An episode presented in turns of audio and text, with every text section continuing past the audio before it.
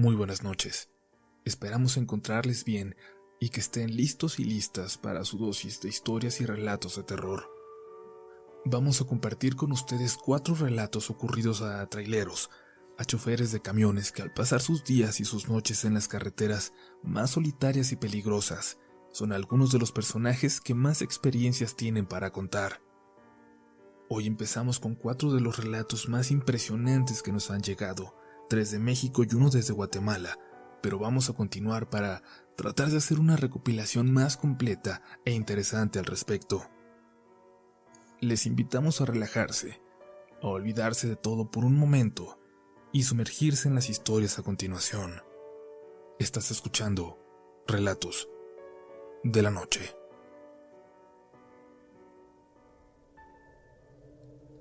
Me he pasado toda la vida en el volante desde que tuve la estatura suficiente para hacerlo, desde que mis pies alcanzaban los pedales aunque no tuviera la edad legal. Y así al llegar a los 30, me animé por la invitación de un tío a aprender bien a mover los trailers y desde entonces he vivido en las carreteras. Me va bien y es una vida no tranquila, pero sí a la que me acostumbré y hasta la disfruto. Pero hace años tuve un pequeño problema de ansiedad y no me gustaba manejar solo y mientras me estaba recuperando, en aquellos meses, estuvo trabajando conmigo mi hermano Rafael, que en aquel entonces habían corrido de la prepa y no sabía qué hacer de su vida. Me lo empecé a llevar también con la esperanza de que encontrara tal vez una profesión detrás del volante, como muchos en la familia. Al pobre le tocó vivir conmigo la noche más aterradora de todas, las que llevo dedicándome a eso fue en una carretera solitaria de San Luis Potosí, incluso antes de que se volvieran tan peligrosas como lo son ahora para los transportistas.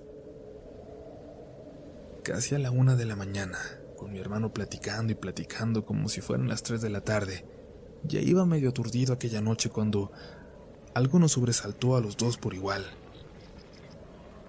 Íbamos a buena velocidad por la zona, cuando a unos 50 metros, de forma bastante peligrosa, vimos cómo algo se cruzó.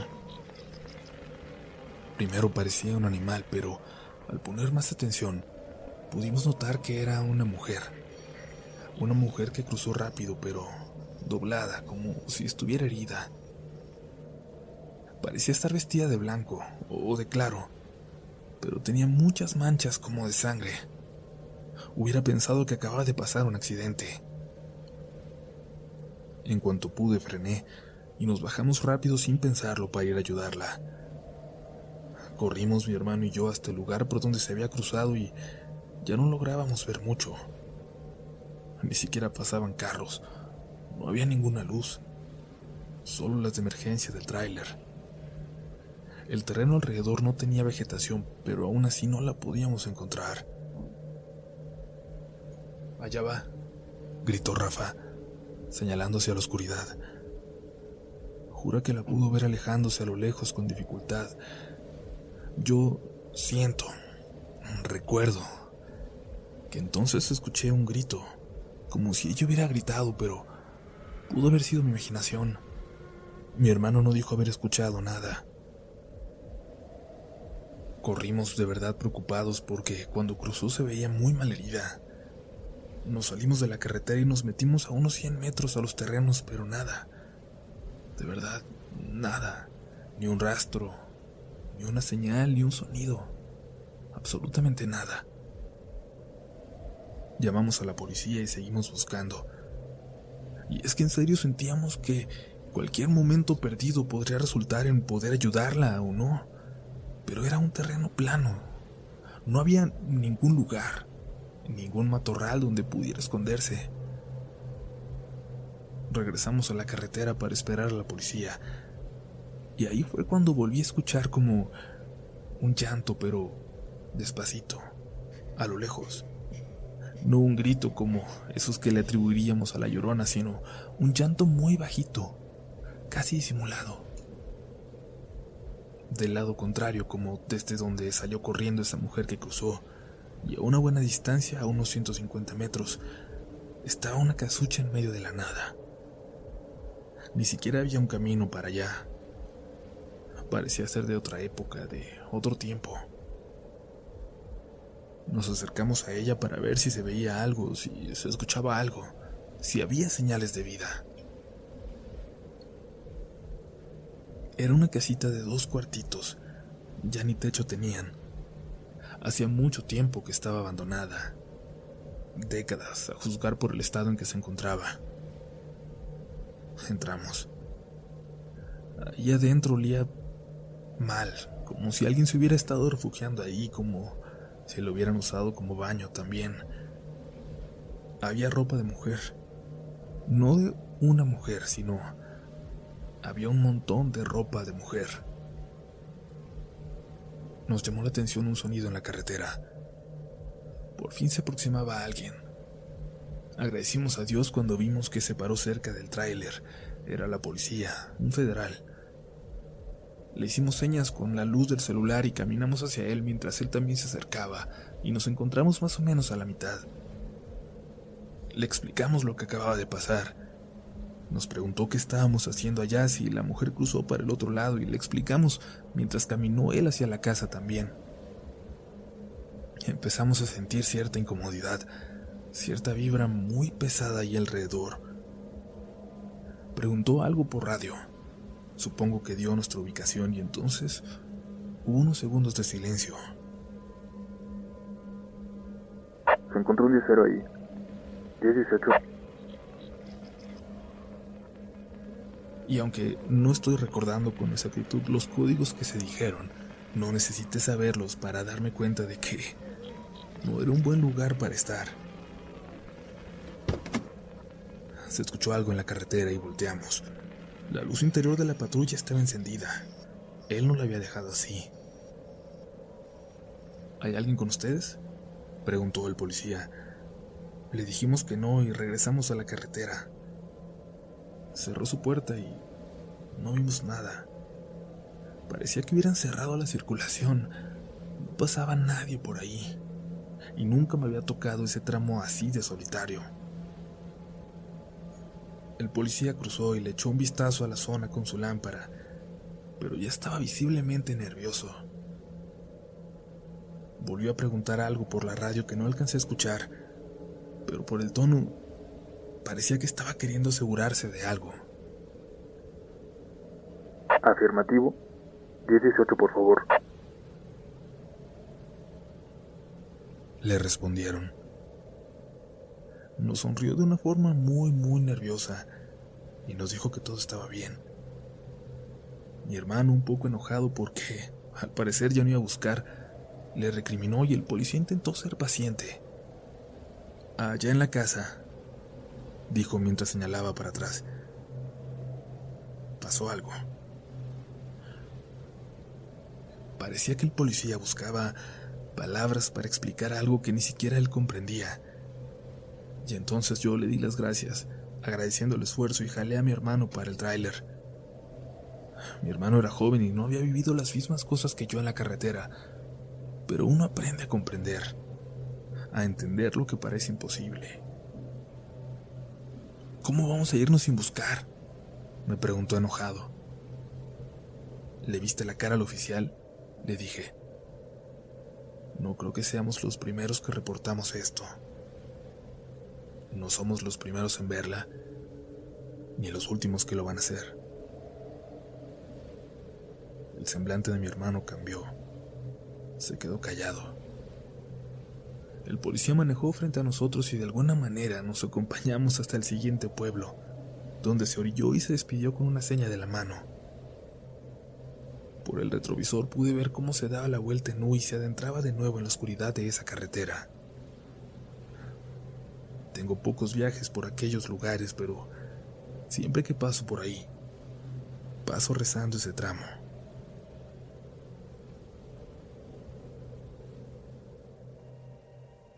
En mis pocos años como camionero me han tocado algunas experiencias interesantes, y no hablo solo de historias de fantasmas y aparecidos en la carretera. No, cosas raras, inexplicables, que uno termina convirtiendo en más anécdotas para contar pero cuando recién empezaba, sucedió algo que me marcó por mucho tiempo antes de que pudiera siquiera platicarlo como hago ahora. Me iba a internar en una parte algo peligrosa de la selva, que iba a poner a prueba también la pericia recién adquirida para manejar por allí. Pero había que pasar el tramo. Eventualmente habría que hacerlo, así que al mal paso darle prisa. Era un tramo de unas dos horas, famoso por los asaltos, por lo que los choferes siempre manteníamos comunicación al acercarnos. Pero aquí viene lo extraño.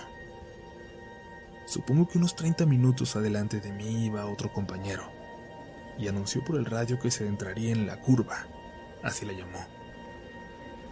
Apago el radio. Dijo.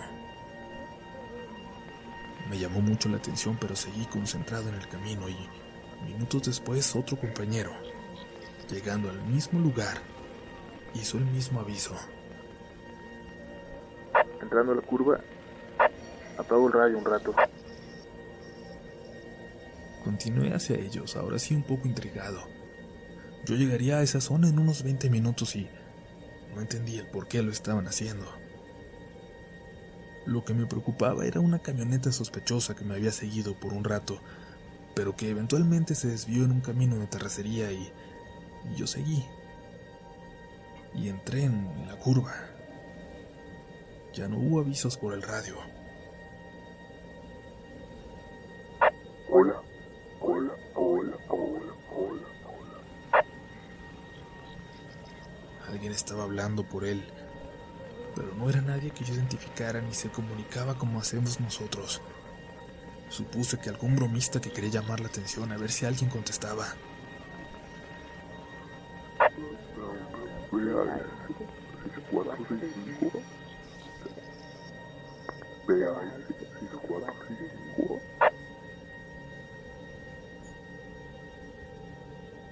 Alguien me estaba hablando a mí. Estaba dando mis placas. ¿Alguien me había visto pasar? ¿Sería una broma que hacían a los traileros en esa zona? De ser así, entendía por qué los demás avisaban que lo iban a pagar. Era lo más lógico que se me ocurría en ese momento.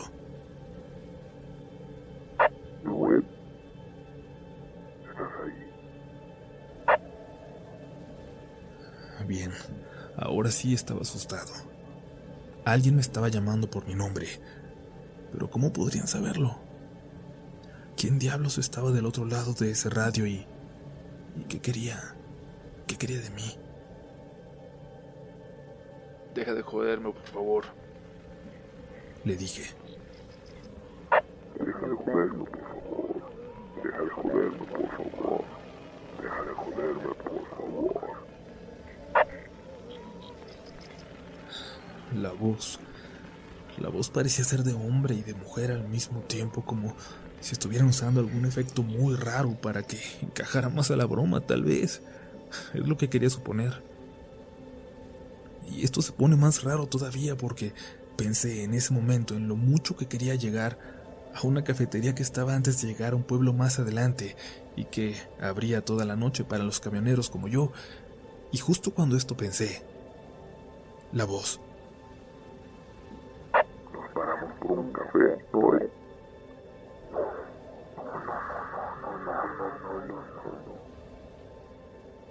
Nos está esperando Alejandra. Alejandra, Alejandra, Alejandra, Alejandra, Alejandra, Alejandra, Alejandra. Apagué el radio. No necesitaba escuchar más ni saber cómo se habían enterado. Alejandra es el nombre de mi madre que aún vivía en aquel entonces y, que me estaba esperando, sí, en casa, pero si yo a algún compañero, si acaso le mencioné a alguien que vivía con ella, evidentemente no lo hice por su nombre. Nadie lo sabía. En ese momento hasta se me olvidaron los asaltos y lo peligroso de la zona y aceleré a una velocidad que hoy sé que es imprudente. Y llegué pronto al paradero, antes del pueblo. Había dos camiones más ahí. Ya iban saliendo los dos choferes. Me acaba de pasar algo muy feo, les dije al acercarme. Había alguien en el radio. En la curva, me contestó uno. ¿Por qué no lo apagaste? No, no, no sé, nadie me dijo que lo apagara. Intentaba explicar cuando me interrumpió. Apágalo y ya. Apágalo como todos y ya. Me dio una palmada en el hombro y se subió a su camión. Quise saber por un momento qué le había pasado a los demás, cómo aprendieron que tenían que apagar el radio, qué explicación habría detrás. Porque seguro había alguna explicación. Pero mientras tanto, a pasar por ahí con el radio apagado, como todos. Hay cosas que es mejor no saber.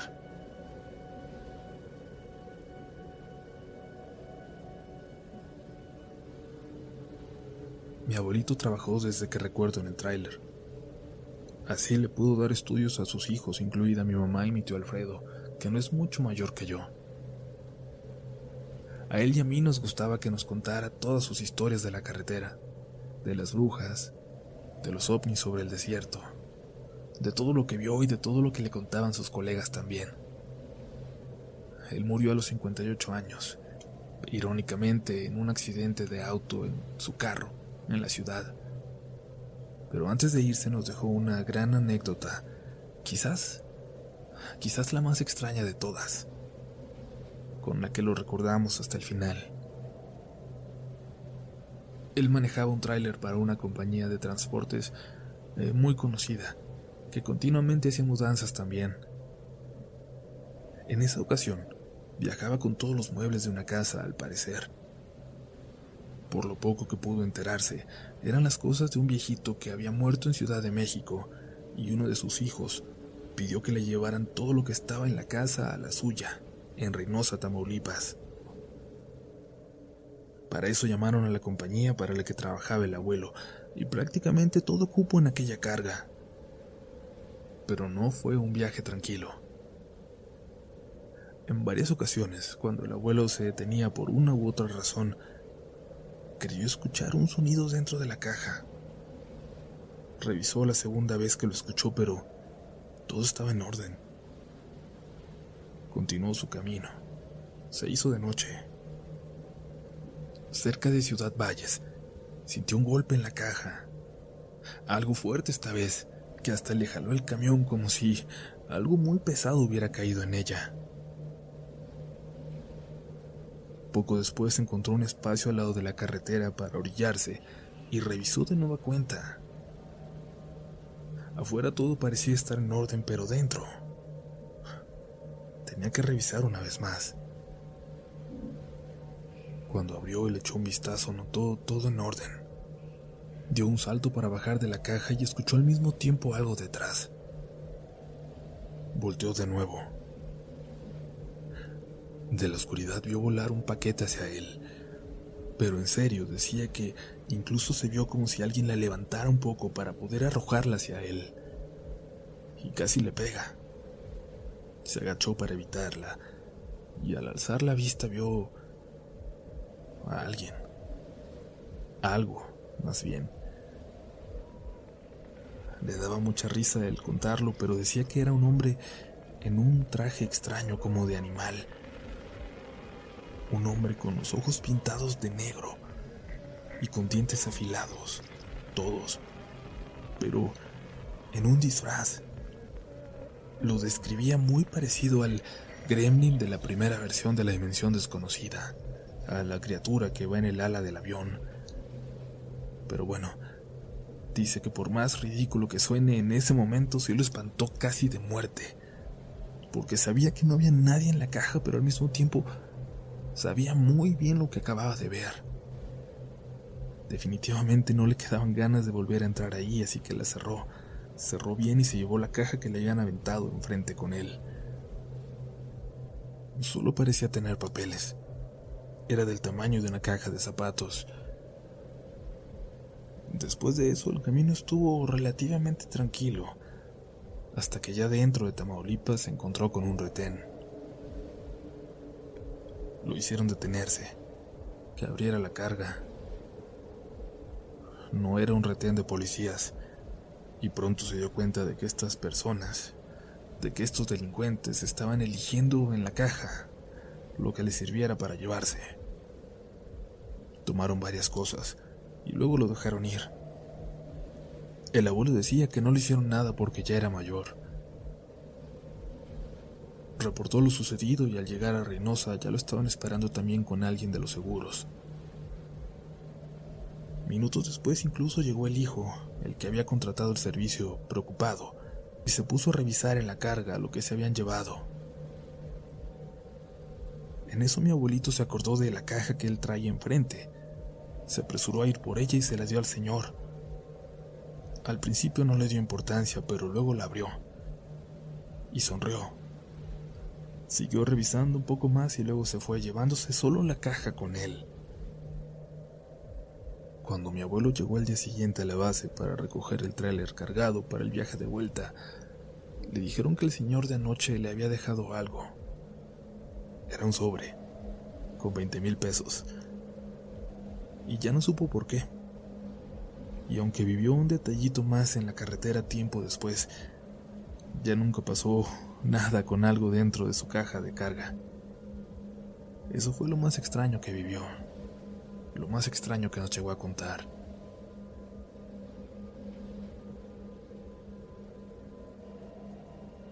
Encontré su canal por un video que narra historias ocurridas en Sayulita. Yo la verdad no suelo escuchar este tipo de contenido, pero me llamó mucho la atención porque a mí también me ocurrió algo muy, muy, muy extraño por ahí. Me animo a escribirles aunque entiendo que les llegan muchas historias y es probable que la mía no esté tan buena como para ser publicada, pero nada pierdo con compartirla. Recuerdo que en aquella ocasión iba muy cansado. Llegué a Puerto Vallarta a dejar alguna mercancía y luego me faltaba dejar algo más en Sayulita para poder descansar. Ahí pensaba dormir. Pero desde que iba saliendo de Vallarta, se me estaban cerrando los ojos. Estaba demasiado cansado por alguna razón. Me sentía casi enfermo. Creo que en algún momento hasta se me cerraron los ojos por un momento y me comencé a mojar la cara con una botella de agua que llevaba junto a mí. No parecía hacer mucha diferencia y esa carretera es sumamente oscura, con curvas. Así que cuando vi el espacio de estacionamiento frente a unos puestecitos, ya cerrados obviamente, me salí de la carretera y me quedé ahí. Me pregunté por un momento dónde vivirían los que tienen esos puestos, porque porque no se ven nada de casas alrededor. Puro monte, para donde vieras.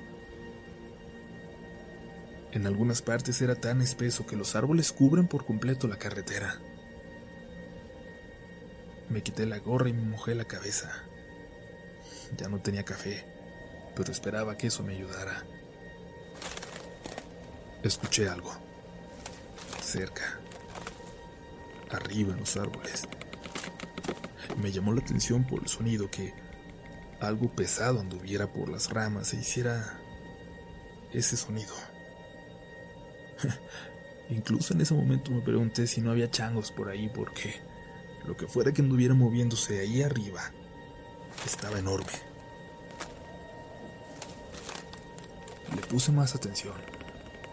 Me acerqué un poco para quedar casi abajo de esto, pero sin meterme en la carretera porque ya estaba casi encima de ella. Era un animal, como un ave pero enorme. Le podía ver bien las alas, grandototas, muy negras, tan negras que pasaban casi desapercibidas ahí en la noche. Pensé en un buitre o en algún animal extremadamente grande, pero fui por mi lámpara debajo de mi asiento y regresé para echarle la luz a lo que fuera que anduviera ahí. Me da escalofríos de tan solo recordar esta parte. No era un ave, era una señora. Las alas, lo que yo vi como alas, era un vestido negro. Y cuando lo movía con los brazos, sí, parecían alas. Y... Y ahí me miró. Volteó hacia mí y gritó. Me peló los dientes y movía los brazos como alas y se inclinó hacia enfrente como si fuera a lanzarse de ese tronco hacia mí. Yo empecé a correr para subirme de nuevo al camión y escuché cómo se movía rápido por entre las ramas, cómo se acercaba. Nunca había manejado tan rápido, nunca había tomado las curvas así. Llegando a Sayulita había unos señores que bebían café alrededor de una fogata y me paré y les dije que si me podía quedar con ellos por un momento. No me preguntaron nada y me ofrecieron café. Me quedé sin decir una palabra, tan solo escuchándoles platicar. Yo creo que tardé una hora en recuperarme, en que mi pulso se normalizara y las manos me dejaran de temblar. Pero honestamente, creo que nunca me recuperé del todo. Si te gusta este contenido, no dudes en suscribirte para que estés pendiente de lo nuevo que tenemos cada semana. Síguenos también en Instagram y Twitter, donde nos encontrarás como RDLN Oficial. Y también puedes suscribirte a YouTube, donde tenemos varios relatos nuevos cada semana. Esto es Relatos de la Noche.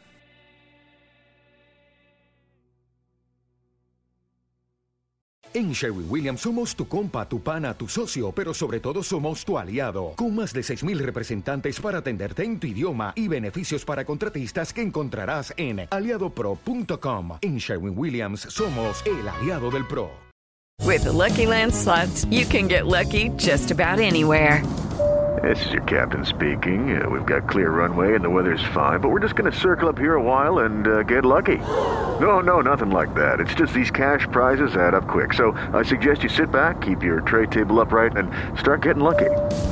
Play for free at LuckyLandSlots.com. Are you feeling lucky? No purchase necessary. Void where prohibited by law. 18 plus terms and conditions apply. See website for details.